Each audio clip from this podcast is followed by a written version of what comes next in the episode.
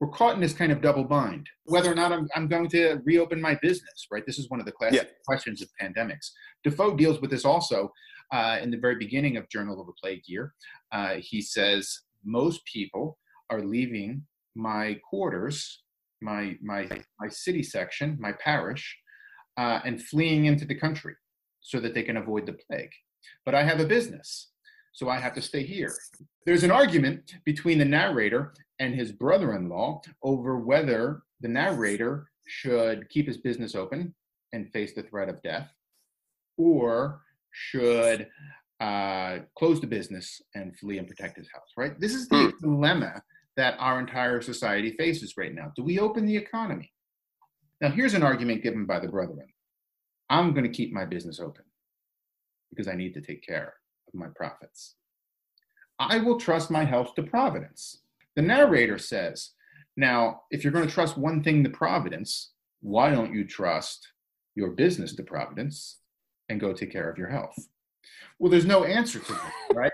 This is the same situation that mm. we're in, mm-hmm. regardless of the technology and the level of information that we have, right? There's this element yeah trust in the decision making that we that we need to take.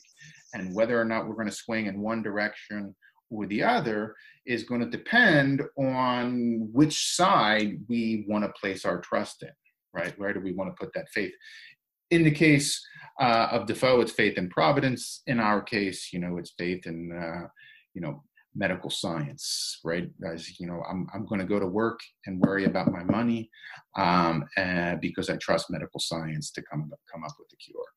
So, so we're we're still in that same fundamental fundamental bind, regardless of the technology that we have. I mean, I mean, this is really the dichotomy that we're facing now, um, and there is no right answer to it, right? It's it's very easy to be on a side, but when we're looking like economy and health, economy and health, well, you know, how many times in life am I going to be faced with economics or health, economics or health? And at some hmm. level, it's a personal decision. But when it's a collective decision, it's very hard to push it one one way or the other, right? It's, it's like collectively we need to make public health decisions.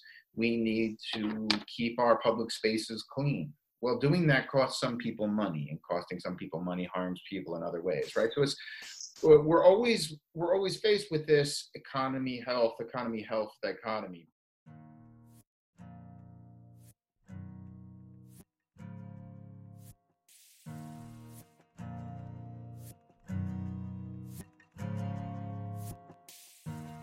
You're listening to The Grindstone, a philosophy podcast from Purdue University.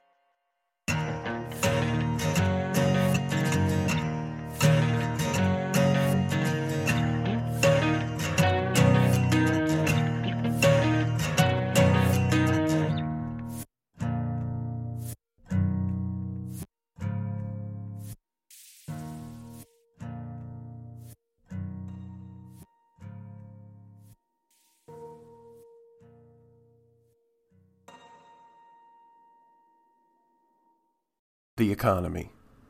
The elephant in the room. The $21.43 trillion elephant in the room if we consider 2019 United States gross domestic product. Or maybe it's the approximately $22 trillion elephant in the room if we consider it from the standpoint of the national debt. Yet again, we could call it the 11.1% elephant in the room where current U.S. unemployment rates are concerned.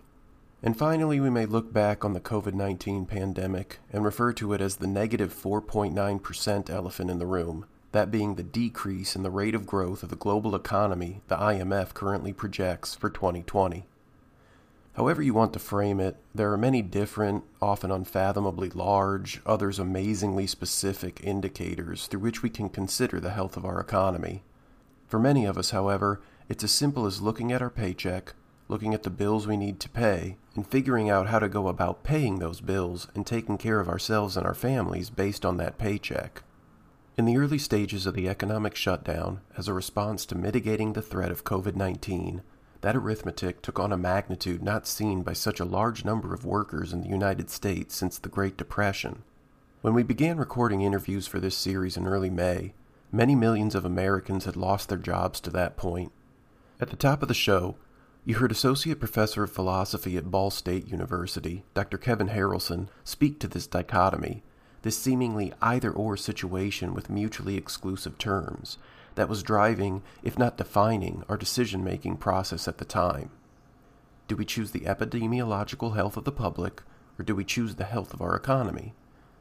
Of course, those terms are not mutually exclusive, and to be clear, Kevin was making the case that we too quickly jump to believing that they are. That said, his deeper points are worth noting. In times of public health crises, the dualistic health versus economy way of thinking is, for better or for worse, a fundamental aspect of how our public leaders choose to respond to the crisis.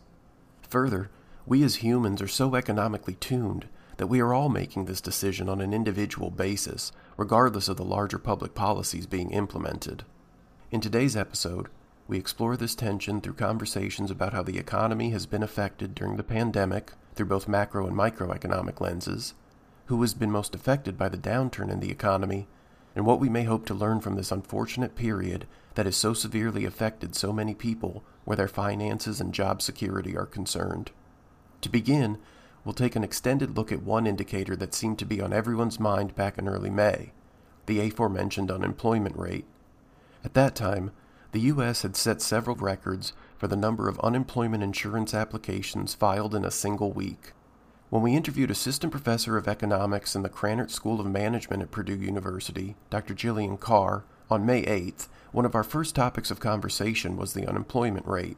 To put this into context, at the time, the U.S. was reporting some 20.5 million job losses in the month of April alone.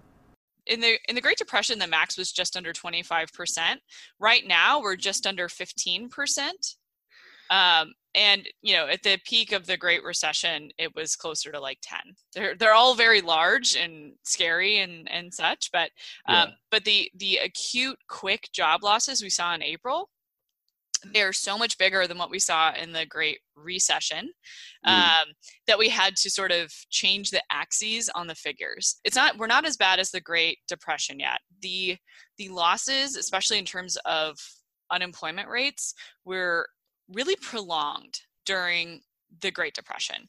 And I think that that is something we might be able to sort of have a little bit of optimism about is that because we haven't seen large structural changes in the economy at this point, and we don't necessarily need to, right? With the Great Recession, we hmm. needed structural change in the economy. It was unhealthy. There were all kinds of bad things happening at the time. Um, and so, so that structural change was sort of part of bringing us out of it. But we could, we could plausibly recover very quickly here. Whereas during the Great Depression, you know, I think it was something like six or seven years where they had unemployment rates over 15% in a row.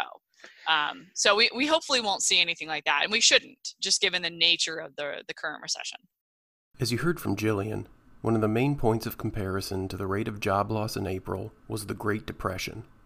Of course, economic data for an era spanning late 1929 until the late 1930s is not necessarily the most accurate. That does not, however, make the numbers Jillian is sharing with us any less startling or worthy of consideration. One thing to keep in mind regarding the job loss numbers in the U.S. during the height of the economic shutdown is how these numbers are reported. When the Bureau of Labor Statistics, or BLS, gathered this data in April, many of the job losses were being reported by the workers themselves. Given the uncertainty of the job losses many workers were experiencing then, in terms of the potential duration or permanence of the job loss, and the likelihood that those self reporting workers would indeed eventually get their job back, the numbers themselves were a snapshot, with some margin of inaccuracy. Granted, it was an alarming snapshot, and the inaccuracy was not of the sort that would have changed our interpretation of those numbers in kind, merely in degree, if at all.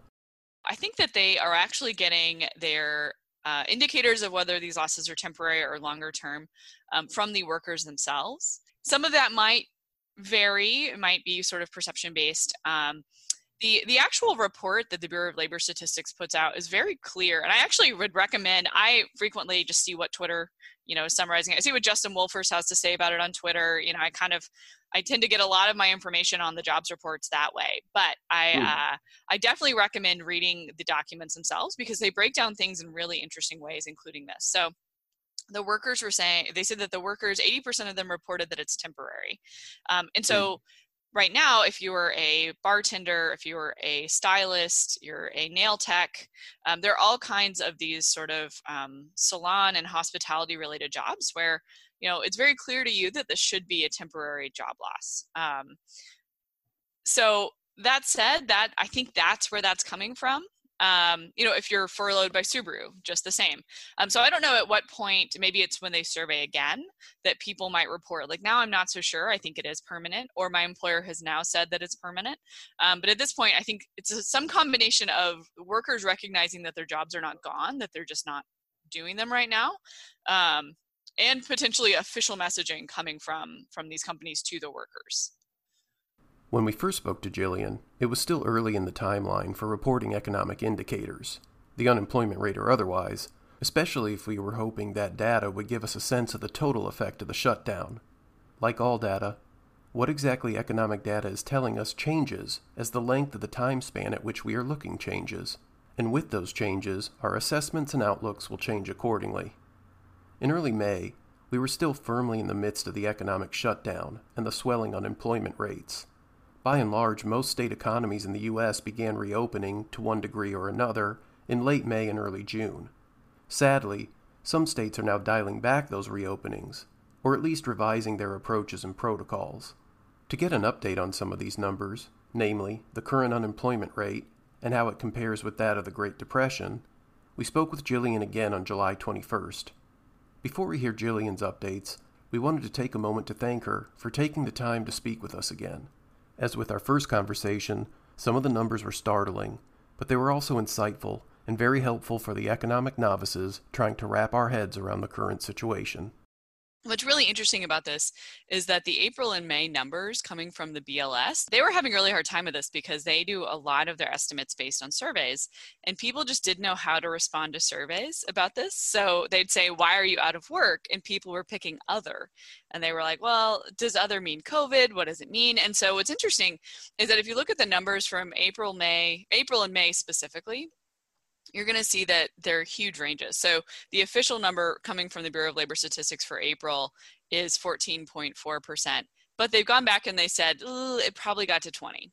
Um, and that's if they sort of go through and they shade up for all the people who they think answered it wrong. And then they revised the May number, which was 13%, which is much better, right? Or somewhat better. It went down. Uh, they revised that up to 16%. So we, you could say, you know, it was 14.4% in April, 13 in May, based on the surveys as they read. But when they went through and they sort of rescaled them for what they think was sort of a misclassification, it's April was 20% and May was 16%. And so that's where this discussion of do we think about the Great Depression comes into play because 25% was where we think they maxed out. And anytime we're looking at historical data, it can't be that accurate, but but we're getting a lot closer to that than we are to say, you know, the Great Recession where we maxed out at just over 10% unemployment. So so I would say those are the numbers we want to keep an eye on now. And the June numbers are better still. And they say that they think they fixed the misclassification problem. So it might just have to do with how they ask the question on the surveys, I think. Um, and we're all sort of settling into this being a bit of a new normal for better or worse. And so people kind of see COVID related unemployment like they see normal unemployment. So June, we were down to 11.1%. And I think it's worth noting that June is the month where we had the most reopening of the economy. And so it makes a lot of sense that the people who were furloughed before are now coming back to their jobs. And if we look at the local economy here in Lafayette, West Lafayette, you know, everybody I know who works at Subaru has been back since June. Um, and they're a good example of folks who were sort of furloughed and they were able to collect unemployment. I think I think Subaru paid them for two weeks and then they all went on unemployment. But it was this temporary furlough type of unemployment. And a lot of those people are going back to their jobs. And so that's why we're seeing the numbers sort of look surprisingly positive. I mean, economists have been pleasantly surprised by those numbers, but I, I think that there is still potentially a lot to worry about. Um, the biggest thing being that, yes, the furloughed folks are going back to their jobs, but the number of people who are now permanently unemployed, so their jobs are gone, um, in terms of layoffs. So if we look at folks who are laid off, so there are temporary layoffs, which is the furloughing, and then the permanent layoffs, which is like your job is just gone. Those numbers are rising both in raw numbers and as a percentage of layoffs. And a lot of that is that, you know, the number of temporary layoffs is falling at the same time. But but even the raw number of permanent job, you know, detachments is going up. So so it seems like systematically we are losing jobs because businesses are going under at this point. Um, so so that's that's the that's one of the dark sides to these potentially good numbers. The other is that it's a really sort of unequal uh, impact in terms of who's losing jobs. So, um, so women are losing more jobs. They're more likely to be unemployed right now. Uh, so, we're Hispanic workers and people with less than a high school degree. And a lot of that comes from which sectors are being hit the most. So, a lot of that is leisure, um, hospitality, retail work as well as like some manufacturing. You know it's hard to run a meat packing plant with social distancing for example. A lot of really well-known outbreaks have occurred at them. So so these are the folks who are who are losing their jobs uh, at, a, at a higher rate.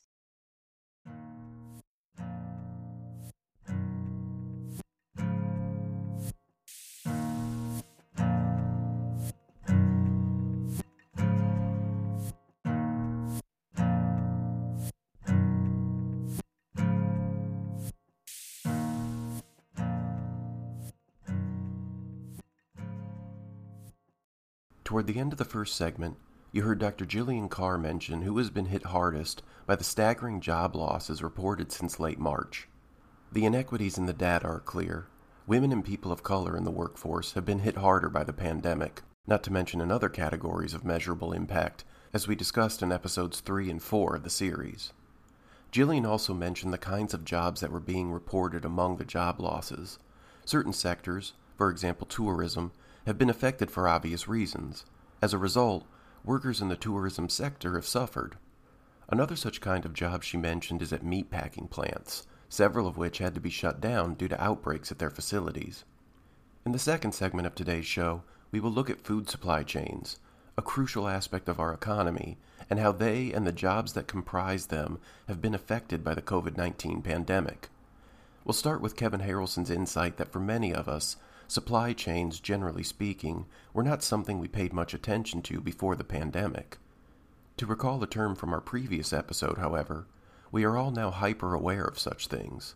In one sense, this expands our understanding of the economic processes that make our world work the way it does. But in another sense, this is yet another aspect of our world about which we are now anxious, all as a result of the necessity of staying at home and, as Kevin puts it, disengaging from our usual daily lives our jobs and other economic interactions included. You know, there are things I know about the world that I didn't know. I mean, I didn't think about how toilet paper was distributed, uh, and now we're all thinking very deep. We're at least for a few weeks in in March and April, we were all thinking very deeply about that. What are the what what are the supply chains uh, of you know food items, of, of these basic necessities. Who makes these things? Who produces them? Who sells them? Right. So it's like so we all became a little bit more engaged with the world by mm-hmm. having to disengage with it. Indeed, nowadays it seems that many of us have vested interests in aspects of our lives we previously took for granted. As Kevin says, we are engaging in things by virtue of disengaging with our pre COVID routines and livelihoods. I, for one, can admit that I had not previously used the term supply chain prior to March 2020 as much as I have since then. But what exactly is a supply chain? We discussed food supply chains and global food insecurity with Dr. Nilupa Gunaratna in late May. Nilupa is an assistant professor of public health at Purdue University, where she also holds a courtesy appointment in the Department of Nutrition Science and is a core faculty member of Advanced Methods at Purdue, or AMAP. She is currently working on the Engaging Fathers for Effective Child Nutrition and Development in Tanzania, or EFFECTS project, which is developing community based interventions to improve the nutrition and early development of young children in rural Tanzania. Here's Nilupa with a quick primer on what a food supply chain is and how global food supply chains work. A food supply chain kind of starts with producers, farmers, fishermen, um, people who produce raw food um, and takes you all the way to retailers, so restaurants and grocery stores and that sort of thing. So, in between those groups of people are people who transport food, distributors, people who process, packaging plants, wholesalers. So there's a lot of steps that take the food mm. farm all the way to where you where you pick it up. And and the food supply chain is just one part of the larger food system. So a food system is that supply chain, but it's also something called a food environment, and that is just the environment of food around us. So it's it's your grocery store and your restaurants and you know your cafeterias and the vending machine that's downstairs from the office all of this stuff where you, you the points at which you can get access food so our personal preferences our cultural background like things we like the things that influence us kind of interact with that food environment and that makes us buy food and procure food and prepare it and eat it in certain ways and that ultimately affects our diet our nutrition our health. And so that's why the food system kind of all gets together to, to affect health at the end of the day.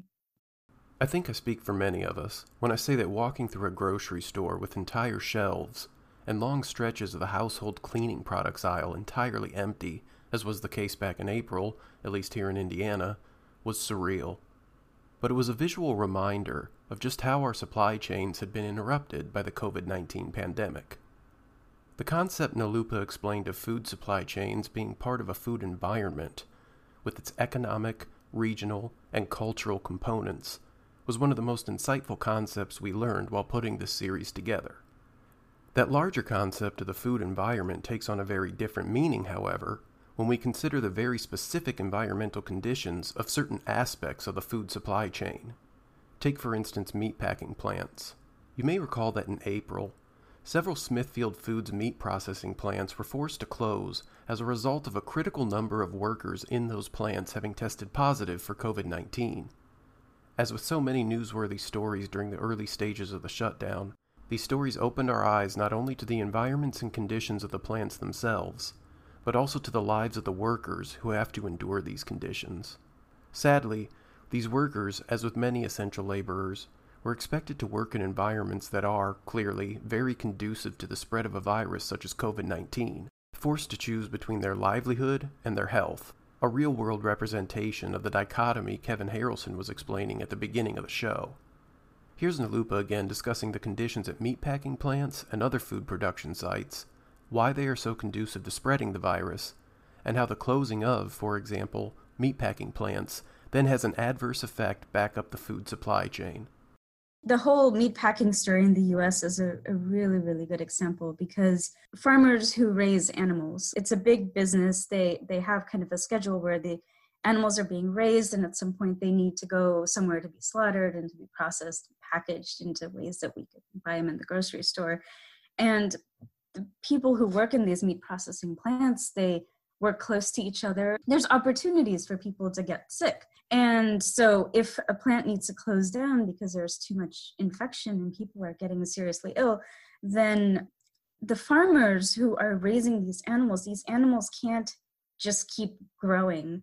And they, they, you know, there are other younger animals that are being raised on the same farm at the same time. So there's um, not much a farmer can do. So a lot of times, there's been a lot of euthanizing of farm animals because they just cannot go to slaughter and don't become food, and it's it's really it's pretty tragic so that's a really good example where like it's really issues of people within the food supply chain and these opportunities for them to interact another place that might be of concern is when you have um, food that requires like crops for example that require human labor for harvesting so you mm. think of strawberries and things like that where you rely on farm workers who also have to work close with one another and may or may not be in the best environments. There might be opportunities. There might not be PPE for them.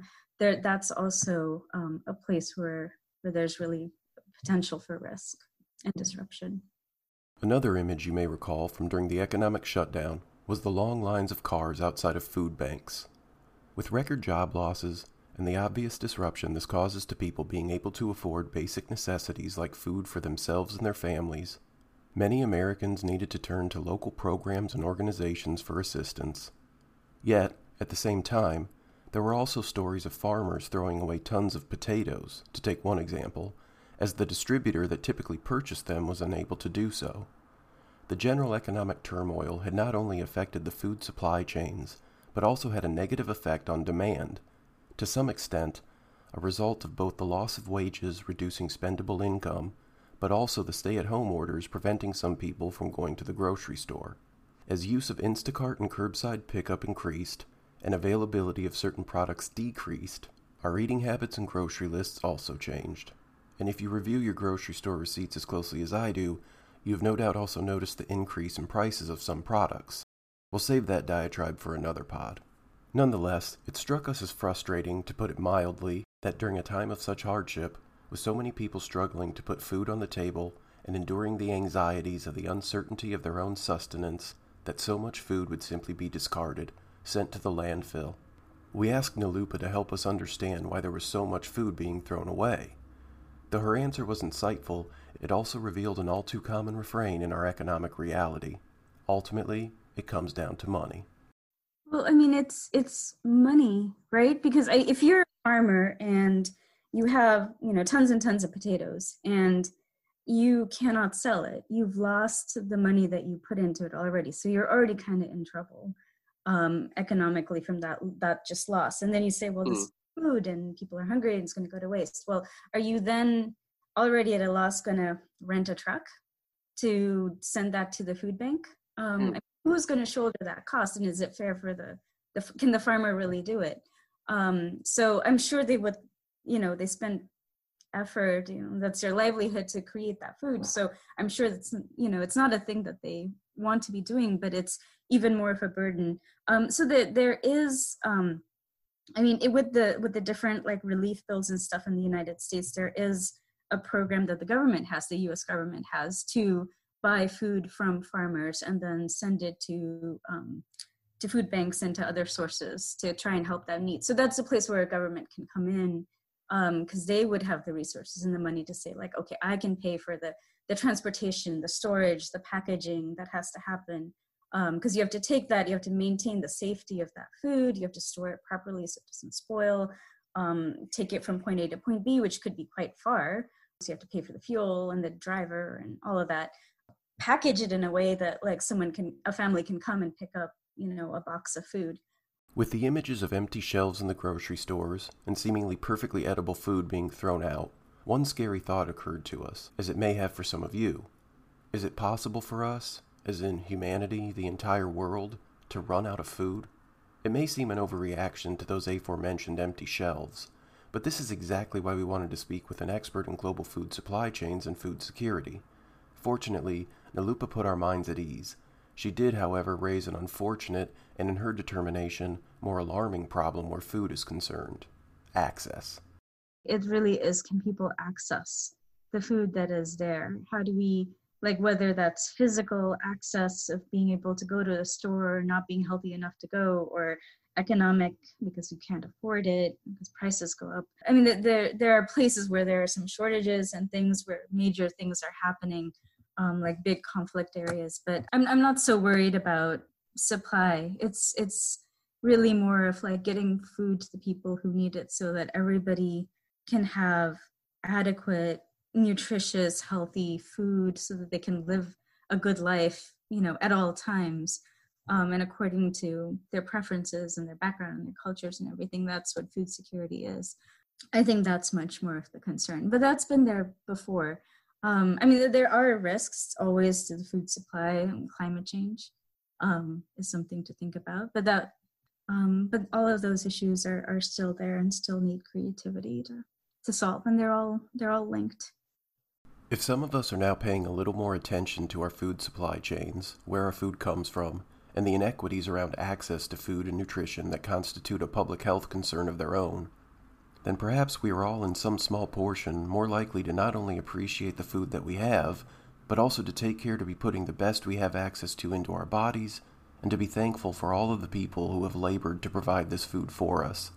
Perhaps we will also rethink how we manage our own food waste, or at least our less than efficient food buying, eating, and discarding habits. As we mentioned, Nilupa opened our eyes to many aspects of the food supply chain when we spoke in May. It was the presence of so many people that struck me the most. I realize it may sound painfully oblivious to say that I now have a better appreciation for the people who help bring food to my table, but it's true. From the farmers and people raising livestock, to those who work at the production and storage facilities, distributors, truck drivers, retailers, chefs, line cooks, servers, all the way to, importantly during this pandemic, the people who masked and gloved themselves every day to clean the grocery stores we visit.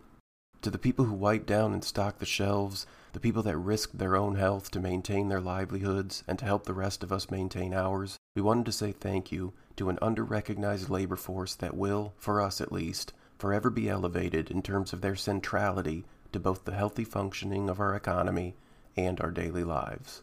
I think this has hopefully helped people realize things about where their food comes from and the consequences, but I think we're still early on. I think like there are times where I feel like I don't understand the full enormity of what's going on because it, has happened so quick. It's we're still kind of in that acute stage of like some there's something new every day. Um, and you read something new and you read something major, but you can't absorb it because there's 10 other major things happening. And that's okay, maybe, of needing a little bit of time as well to really understand what's going on.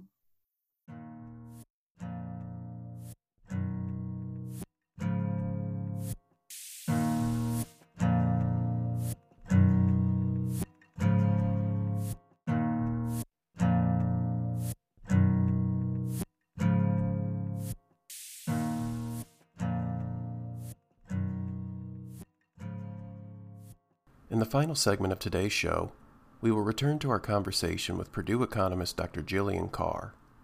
Having looked at a macroeconomic subject in the first segment of the episode, that is, job markets and the unemployment rate, and then in the second segment, having examined one such kind of essential job, especially during the pandemic and beyond, that being the role of workers in the food supply chain, we now turn our focus to Jillian's primary area of research, microeconomics.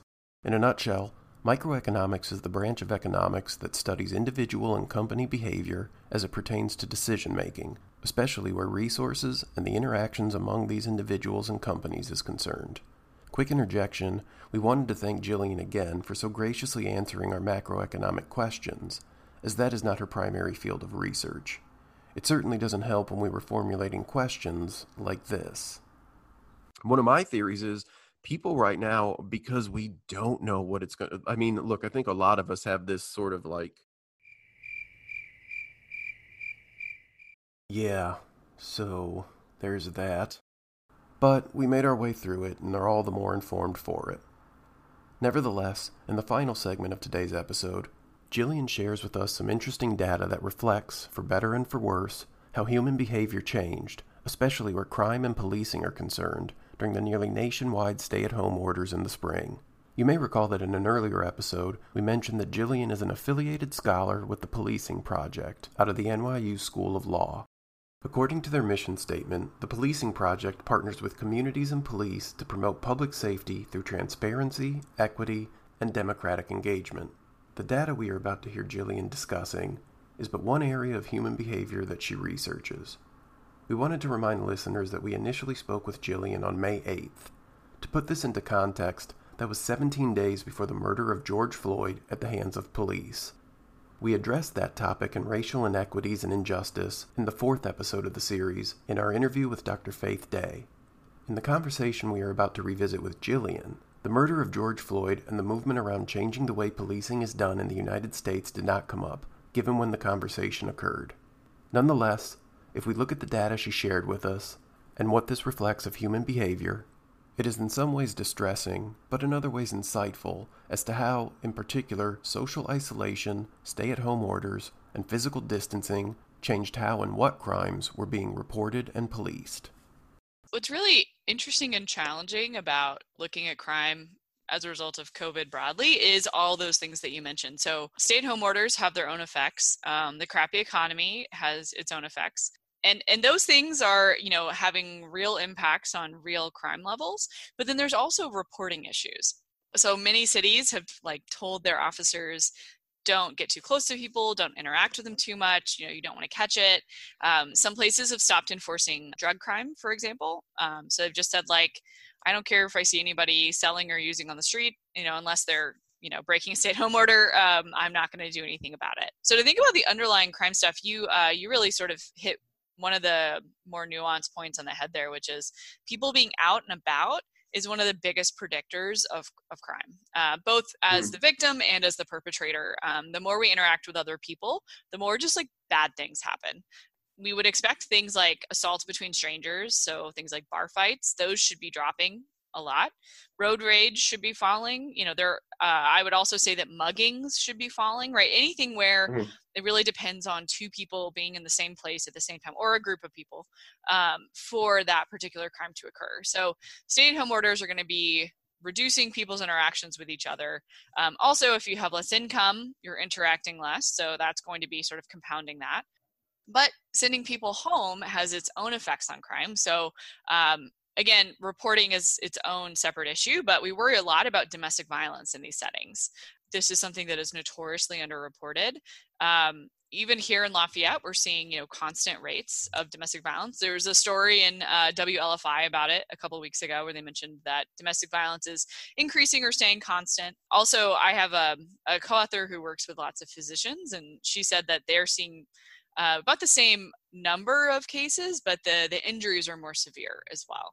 So so that's a real mm. problem with taking people off the streets, and and there's sort of a question of, you know, are these assaults that would have been on you know outside acquaintances that are being transferred or is this sort of new domestic violence that's being escalated due to the tension and the fact that everybody's you know stressed out all the time and in the same place and lacking resources and so it's it really is sort of a perfect storm um, for domestic violence in a lot of ways and that's that's just the stay-at-home orders. I mean, losing income can have tons of impacts as far as people needing resources, going out and you know trying to steal from retail establishments, grocery stores.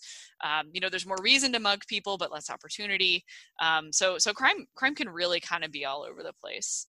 It should be pointed out that some of the crimes you heard Jillian mention, take for instance drug use and sales, are already policed in ways that are a product of and perpetuate racist policies and racial inequities.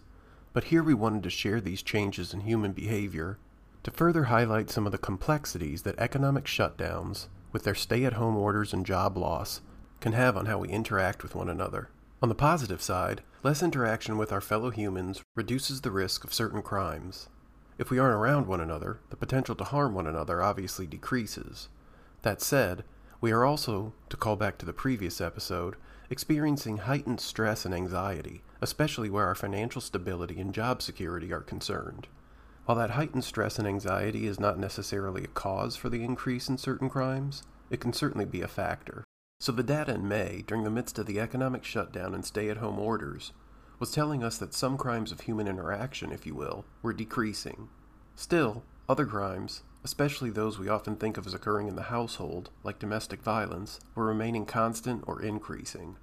And according to Jillian, some of the decrease in crimes may have been due to a decrease in the reporting of those crimes. Sadly, however, one category of crimes that was actually increasing in May was violent crime, at least where the city of Chicago was concerned. Here's Jillian again. I've taken a look at the city of Chicago's publicly available crime data, and as soon as the stay at home order went into effect, um, most types of crime fell by about 25%. Um, some fell to zero even, and those are, you know, we don't think that the crime is going to zero. We think that that's, you know, changing enforcement priorities. But there are some things that have stayed reasonably constant, and that's going to be a lot of your most violent type of offenses. So things like shootings staying pretty constant, aggravated assaults staying reasonably constant. So you're mm. much more serious uh, incidents are are not really going down the way that other things are. And so that possibly speaks to those crimes going down in general or could speak to maybe some of the role of reporting here. But typically when you take people off of the street through something like a curfew so i've done some work on curfews before taking the sort of witnesses and the potential um, innocent bystanders off the street actually makes it more appealing to to commit more serious crimes. And so and so as you remove hmm. you know potential victims and witnesses then then you're you know you make it a little easier to do some of these types of offenses. So there could be some of that going on as well.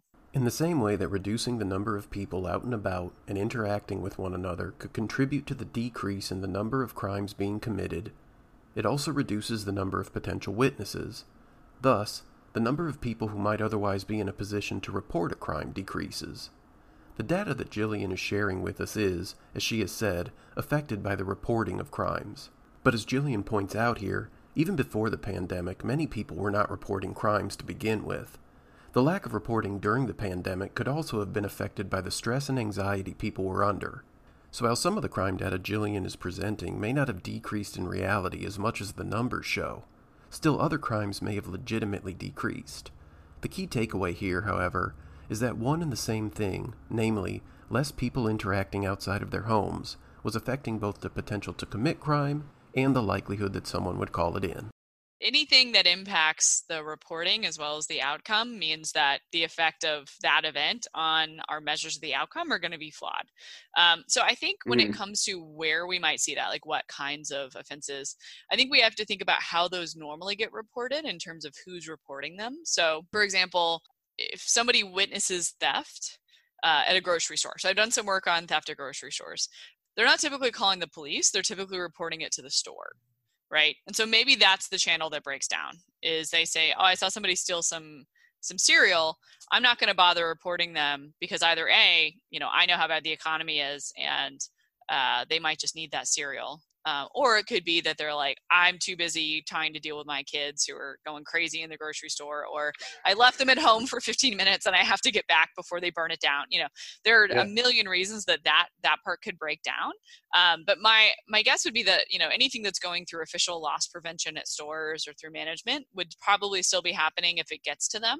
So so my guess is that the things that might you might really see changes in reporting on would be potentially gunshots. Reporting of crime where you're not the victim has a serious collective action problem, right? So we all hear a gunshot and uh, we just assume someone else will call it in. Um, a lot of the time, gunshots never get called in. So I've got a data set on audio sensed gunshots. So we know exactly when and where they occur. And we also know how many people called in gunshots. Um, at the same time in the same place they're so like I couldn't even match them to each other. I couldn't say this is someone calling about this gunshot because the locations and the times are so all over the place. Mm-hmm. So when we look at it though, and we compare just the ratios based on days and such of how many get called in, it's something like 7% actually get called in. And so I could see something like reporting of gunshots going down.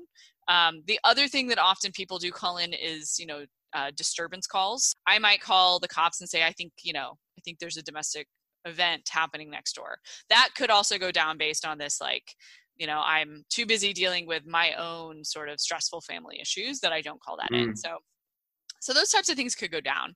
That's where a lot of it gets initiated, initiated, or I'm calling in to say, hey, somebody stole this from me or somebody stole Y from me. And so that, then there's a good chance that, you know, stealing from people's residences is going down just because you know i dare somebody to try to steal something from my house while i'm in it all day every day right? It's a lot harder to do that now and so those you know legitimately are probably going down. As with the job market and unemployment data we discussed with jillian earlier in the spring we wanted to reach back out to her for updates on the microeconomic data as well. As a reminder she spoke with us again on july 21st so just about two and a half months after we interviewed her in may as you'll hear from her momentarily, she had updated data to share with us on a few topics that we heard her discussing a moment ago, including violent crime data and domestic violence reporting. Sadly, the updated numbers do not sound great, especially where the reporting of domestic violence and child abuse are concerned. There's an article yesterday on NPR about the fact that most crime is falling. And a lot of that is due, as we talked to before, we talked about before, just this idea that crime occurs when people interact with each other, right? So so a lot of crime is driven by interaction, and we just don't have that. So most crime is going down, but um, there's been a pretty high profile string of shootings and murders uh, in a lot of really big cities. Um, part of it is it's getting a lot of press because the president's making it a bit of a talking point but they are you know kind of going back up in a way that's given that everything else is going down we might not expect and those are all like low frequency events and so we're all very cautious to read anything into that but it sounds like there there is you know potentially some increases in in violent like most extreme violent crime, um, which is sort of surprising. Um, but again, you know, it's small sample size. We'll have to see if these things continue. But a lot of that could come from the idea that there are less witnesses around um, and that you know police are trying to minimize their interactions with citizens unless they need to which makes perfect sense. We you know they don't want to get sick. They also don't want to bring anyone into jails. And so a lot of places they're issuing citations instead of arresting people. And and that again i mean if you look at the list of you know the greatest uh, numbers of, of cases that are linked to a specific location or a hotspot many of them are correctional facilities. And so so that's become a really a big question is how do we you know how do we make sure that we know who can be released safely and and who can't? I mean a lot of what we're doing in terms of um, keeping people either in jails or in prisons it's not actually that they are dangerous. It's you know purely punitive or we want to make sure they show up for court and a lot of those folks they're trying to release um, they're trying to get them out of those those facilities. So that's that's the one thing. The other thing that um, that i've found that's kind of interesting and it's related to the same question of how do police interact with individuals and this is from some work that i'm doing on domestic violence and we can show that calls to 911 for domestic violence go up quite a bit uh, during the pandemic and that's shown up I don't know, I've seen three or four other papers that can su- substantiate that as well, that people are calling 911 more often for domestic violence. But um, the actual uh, incident reports that occur and then arrest of individuals related to those incidents, those are occurring at a lower rate, but also lower overall. So we're just seeing less official incident reports of domestic violence um, that are that are going on, and and we don't know if it has to do with the types of of violence and, and incidents. You know this the 911 calls typically also include domestic disturbances. And so we're thinking a lot of it might have to do with if you're at home and your neighbor is having a fight you're more likely to call 911 on them now. So so there's this interesting reporting issue as far as who is reporting domestic violence and domestic disturbances. We know that reporting of child abuse is going down because teachers do most of it um, and that's you know very worrisome from a societal perspective but trying to disentangle what are the changes to reporting of domestic violence versus the actual like incidents of violence versus you know pressing charges and arresting perpetrators? And so so there's this there's seems to be a bit of a breakdown somewhere in that process and we're trying to pinpoint what the actual cause is. We wanted to take a moment to say that though policing has changed during the pandemic insofar as some police departments have attempted to reduce human interaction during the pandemic to reduce their own risk of exposure to the virus and some have tried to reduce the number of people they detain in jail and prison facilities to reduce spread of the virus in those locations. We also think questions need to be asked as to why certain police felt it necessary to use deadly force against people who had attempted to use a counterfeit $20 bill, for example, or who had fallen asleep in a drive-through during the midst of this public health crisis.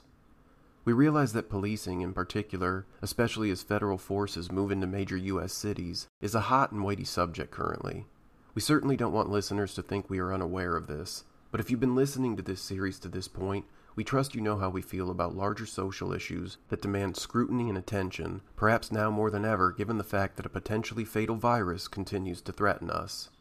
Nevertheless, we wanted to share this data because we think it tells us something interesting about human behavior. The sad truth is that human beings commit crimes, and often those crimes seriously or fatally harm other human beings. As much as we want to emphasize the need for policing reform, which Jillian and her colleagues at the Policing Project Research, as are so many other organizations and citizens around the country and the world currently, we also thought looking at how crime, reporting of crimes, and policing have been affected during the pandemic serves two purposes. First, it tells us an interesting story about one specific aspect of human behavior and interaction before, during, and after the pandemic. And second, it highlights the serious need for change both in terms of how we treat and interact with one another, but also in terms of the underlying inequities that this conversation, though perhaps not explicitly in this episode, ultimately speaks to. There are a lot of reasons we're asking what is the role of police right now. Obviously, a lot of that is coming through, you know, people saying that we should defund the police, but I think that also seeing how police are managing this whole thing anyway is actually another reason to think about okay what is the role of police? Like why are we really incarcerating people in jails? Right? So we put them in a jail to hold them for some temporary basis typically. Now there's a real question of if they're not going to hurt anyone why do we even do that? I have a friend who's a da and he was saying or an ada and he was saying you know we just we're not holding anyone in jail we're not having any in-person trials like we're just trying to trying to keep the backlog from building but but there's no reason to have anybody in our jail awaiting trial. None of these folks are are actually going to hurt anyone. As we wrap up today's episode we wanted to take a step back and revisit one of the first topics we wrestled with in the series and which we heard kevin harrelson addressing at the top of the episode the dilemma of choosing between our health and our economy you may recall that in the first episode, we posed this as a version of sorts of a trolley problem. If we knew the difference in the decrease of total COVID 19 fatalities that shutting down the economy for a short stretch in the spring to mitigate the spread of the virus could affect, versus how many lives a temporary economic shutdown might cost us in the long term due to the consequences on individuals and families' physiological, mental, and financial health, would knowing those numbers and how differently they might look affect how we would make our decision? We also wondered how a fair, to be sure, concern over the long term health of the economy might affect our decision making. Our hope here is not to sound detached or crass. When you study philosophy and have, if only to a small degree and with a lowercase p, philosophical questions, you often challenge yourself and your interlocutors to imagine worst case scenarios and to be, if only momentarily, detached and objective, if either of those adjectives is even possible to apply here. As we did in May, we again asked Jillian more recently what the short term versus long term benefits of shutting down the economy might be. Frankly, given the current situation in the U.S., our economic shutdown was unsuccessful to a degree that a shutting down versus not shutting down comparison is difficult.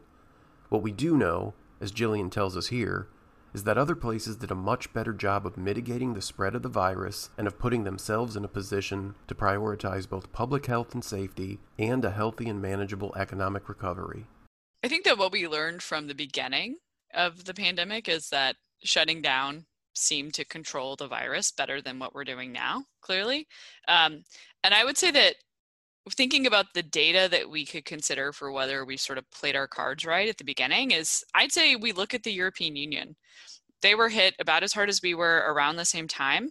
And I think the big difference, other than actual like country level shutdowns, which we clearly haven't done. We've had, you know, federalism is a weird thing in a lot of ways, but leaving states to be in charge of things has been most there were some moments where everybody was on the same page and other moments where i think there was a bit more pressure um, from one state or another state to open up possibly prematurely, right? An economist that I know posted on Facebook something to the effect of, you know, he's a, a big like CrossFit guy and he was so excited that he lives on a state line or near a state line so he could go across the state line to go to the gym that opened there. And so there was a bit of this cross-border pressure that, you know, if if we said, you know, the whole US shuts down, we wouldn't have had. So I think I think the federalism component of this patchwork of policies, I think it's potentially problematic and that it created some gamesmanship. It put a lot of pressure on specifically Republican governors to reopen. Um, here in Indiana, I think we've been very fortunate that Holcomb was a little slow on the gas to reopen, and I think that that was really good. But you can look at other Republican governors who clearly felt the pressure to to reopen more quickly than they should have. So I would say what Europe did, the country level shutdowns, I think were really important, and I also think that the way that they managed their aid to companies to keep their payrolls running was a lot better than what we did. Um, so, sort of as a as we're seeing more and more on the back end of what happened with the PPP program, um, we're finding out that it didn't go necessarily where it was most needed. So, a lot of small businesses that were legit struggling during the shutdown had a really hard time getting loans. I know multiple local business owners here in Lafayette who could not get loans. I know a local accountant who, once they pushed back the tax dates, he spent a ton of time trying to get his clients set up with PPP loans. And he said there were all of these hurdles set up to keep them from getting it. So, and then we find out that Kanye West got millions of dollars through it, right? Like, so, so I think that the way that we manage our payroll protection for these companies that we're having to furlough workers or, you know, just ask them not to show up, right?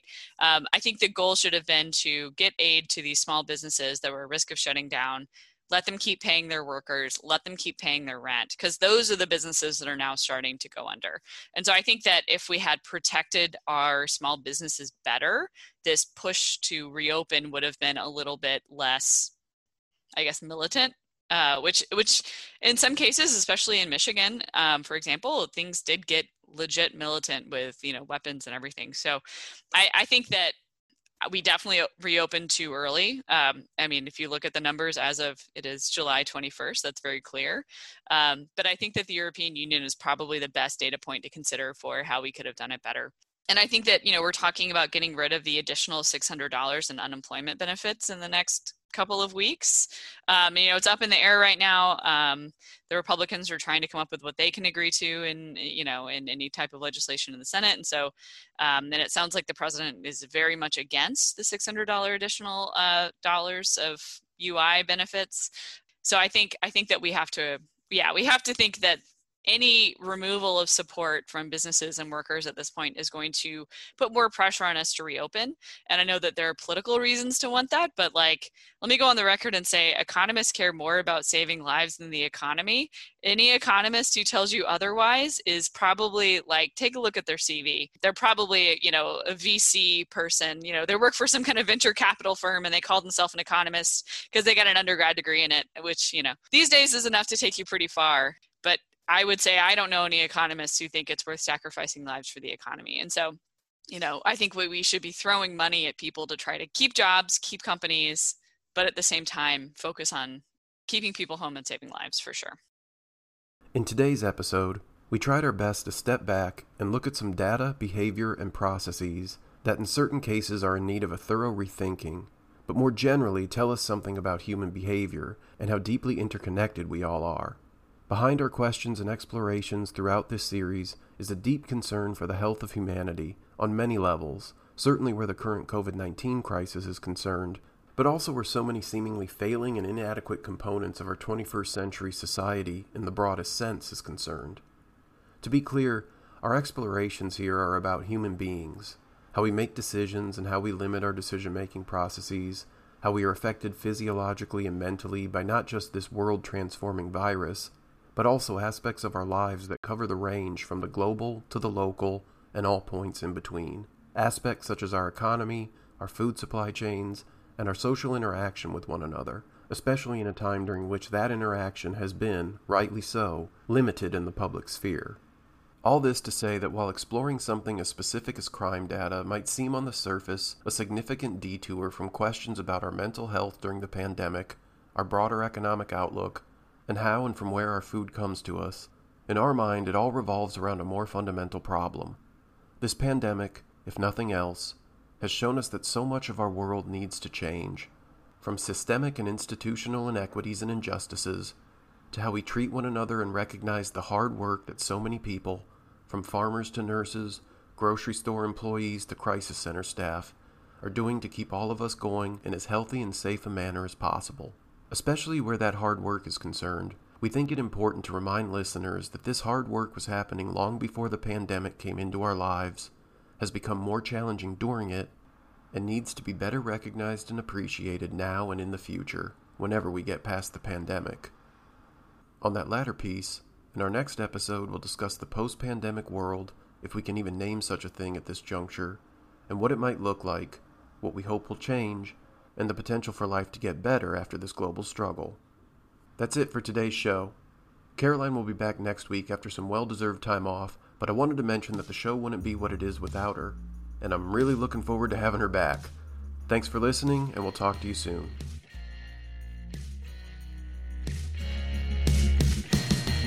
The Grindstone is brought to you by the Department of Philosophy at Purdue University and is supported by the College of Liberal Arts at Purdue. Our intro and outro music is by Al Turity.